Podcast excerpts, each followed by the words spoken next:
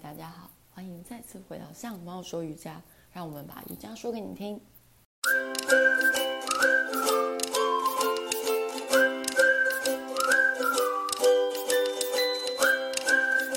我是秋秋，欢迎你再次回到我们的向猫说瑜伽 Podcast。嗯，今天这一集呢，想要来跟你聊一些呃进教室之后会看到的东西。像现在啊，应按照我自己个人的经验，去瑜伽教室的时候，我很希望我什么东西都不用带。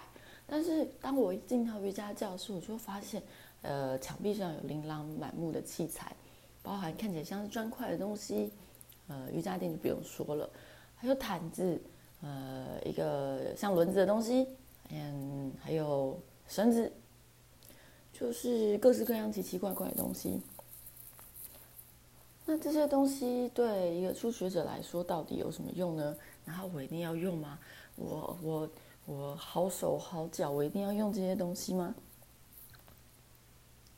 根据我自己的练习经验，还有嗯、教学经验上，我觉得适当的使用一些这些我们所谓的辅具，对你的身体的创造你的身体本体感觉来说是非常好的哦。这边的辅具啊。请大家，因为中文的关系，就是辅助的用具，然后很容易听起来很像就是呃生病的时候才会用的，嗯，复健的时候才会用的，或是呃年纪大了长者有一些身体上的状况才需要用的。No no no，因为我们的身体啊，在我们惯性的几十年来的累积使用下来，我们的身体其实非常聪明的去配合我们的生活。那在我们瑜伽练习过程当中，我们希望你能够在瑜伽练习中，慢慢的回到原本身体原本，也就是你妈生给你的设定啊，也就是原厂设定。可是有时候啊，你的大脑真的太聪明了，聪明到你已经习惯那个模式上，你的大脑根本不会动脑去帮你，去帮你调整，说，哎，你要回到原本的设定。然后这时候呢，如果你还是按照继续自己原本的样子去做练习，比如说三角式啊，把手拉很长，或是你也习惯都一直用右脚站立，那长期累积练习下来，并不会让你的身体产生你所想象的瑜伽的好处。那也就是呢，为什么我们在瑜伽练习当中创造出辅具这个、这个这些器材？如果啦，这辅具的器材说起历史的话，也是近代近这几十年才出现的东西。应该是说这些呃印度的瑜伽行者，嗯，印度印度的瑜伽练习方式传到西方世界，传到美国，传到呃更多非印度地区等使用的时候，才开始出现这些变化。不然最早期搞不好了，我印象中是连瑜伽垫都没有了。就是家里随便铺一块毯子，你就可以开始练习瑜伽了。那这个练习方式，呃，会跟现在方式真的差蛮多的。好，我们倒回来说，那为什么要使用辅具呢？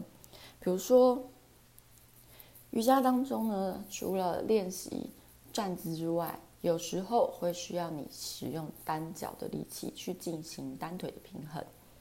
那单腿的平衡，有时候哎。这根本不是你平常生活方式会用的嘛？谁平常没事会用一只脚走路，或是谁平常没事会做出一个攻击独立，或是这种你反正你平常生活中不会用到的动作。也就是说，虽然前面的老师示范说，哦，看起来好像很优美、很简单，哦，我只要脚一用力，我就可以。把另外一只脚抬起来，我甚至手都不用碰地，还可以手可以很花俏的去做扭曲，或是做一些旋转的方式，哇，简直太看起来太简单。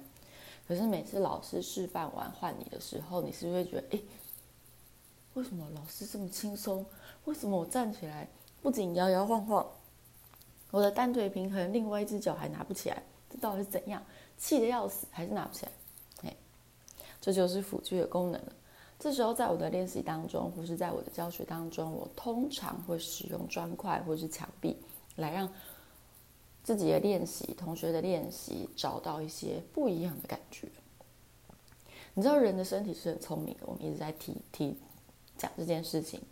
当你的手啊去碰到砖块的时候，哎，你会知道要出力；当你的脚踩到墙壁的时候，你会知道要出力。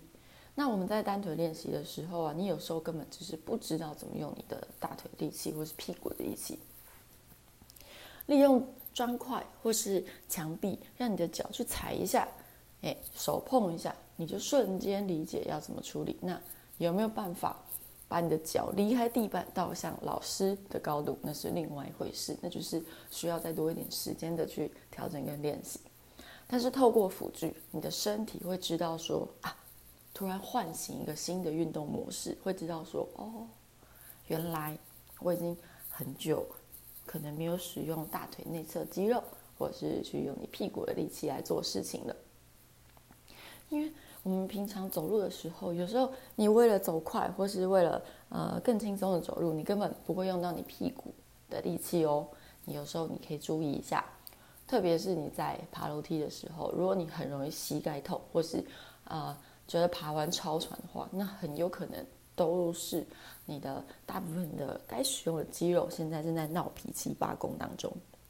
好，话说回来，也就是我们在瑜伽课程当中利用砖块或是墙，让你的身体知道说，诶，哪些肌肉已经偷懒很久了，现在要开始叫它起床。当然，另外瑜伽绳也是一个很好的帮帮助。瑜伽绳呢，它可以呃，大概目前市面上有卖到长度一百八十多公分，甚至两百多公分，有粗的也有细的。那当然粗的话，就是那个稳定性当然会比细的再更坚固一些。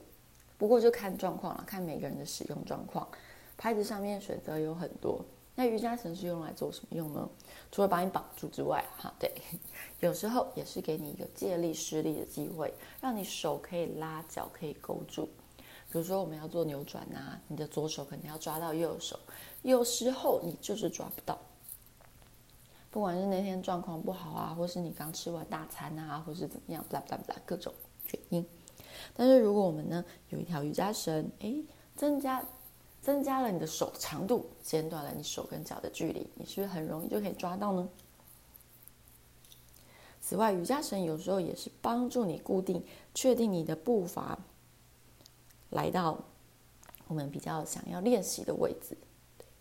那在这些过程当中，怎么样，你都会慢慢的去让你的身体去感觉到说，哦，原来其实我有这个可能去进行更多的。不一样的尝试跟突破，原来我的身体还有这么多肌肉没有使用到。我们大部分时间都活在大脑已经设定好的惯性的模式里。透过瑜伽课的练习，你可以一步一步、一点一滴的去找出你，去找出你还没有使用到，或是你根本已经忘记怎么使用的肌肉。透过这些练习，不仅刺激你的身体，也刺激你的脑袋。因为这就是透过你惯常的习惯跳出你的舒适圈。当然，除了身体会有变化之外，你的脑袋也会有更多的更新资讯 update。这对你来说，想基本上通常对大部分人来说的都会是一个非常好的刺激，所以才会有一些呃运动，就是让人家越来越年轻，练瑜伽越来越来越有活力这种感觉。但如果你没有这种感觉的话，那我们就可以回来想想，当练习的过程当中，你的频率啊，你练习的时候发生什么事情啊，嗯，来做一些调整。不然，大部分理论上，在瑜伽练习当中，透过这些辅具的使用，你会找到很多你应该使用但是没有使用的肌肉。那每次的练习去锻炼它，你的身体会有更多的改变。诶，你接下来按照我自己的经验啦。自己练习完之后，就开始记得啊，我要记得我要身体要长高，长高的目的是什么？我以前会练习抬头挺胸，抬头挺胸的结果就是把我的胸口一直往前推，腰甚至有时候会很酸。这个观念现在在大部分的健身教练还有呃体育观念当中都会希望去改善。嗯，因为人的脊椎会有自然的弧度，与其说抬头挺胸，不如我们来想象长高。你去做健检的时候，长高是不是都会想要啊？哦，我不想变矮，我就觉得比去年矮，我真的是不喜欢。当那个机器弹下来打到你头上的时候，你是不是都会拼命的想要把你的身体拉高？没错，就是那个感觉。把那个感觉找到，会把稍微去调整你身体的形状，包含就是你可能平常习惯驼背啊，或是习惯身体歪一边呐、啊。透过这个意念哦，你的身体其实会慢慢的变化。不过这就会是另外一个部分我们要去聊的了。总之呢，呃，在练习当中先，先先透过一些有形的刺激，你的身体会去慢慢的改善，会去思考新的东西。有时候你不想，它也是在变啦，不用想太多。接下来才会去进行到我们脑中有意识的，比如说像刚刚想着想象自己要长高这些变化。透过这些慢慢的小小的微小的变化，经过你一次又一次的练习，相信你的身体会给你最真实的回馈。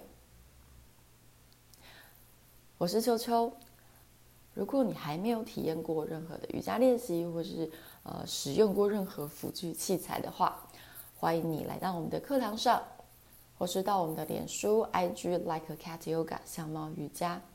来搜寻一下，知道一下我们瑜伽课到底在做什么。也当然，真的很欢迎你来到实体的课程和我们进行一些互动。因为有些课程，呃，透过同学之间的观察，老师的稍微的指点，你会发现更多不一样的新变化。祝福我们都有健康的身体，愉快的心情。像猫瑜伽，我们下次见。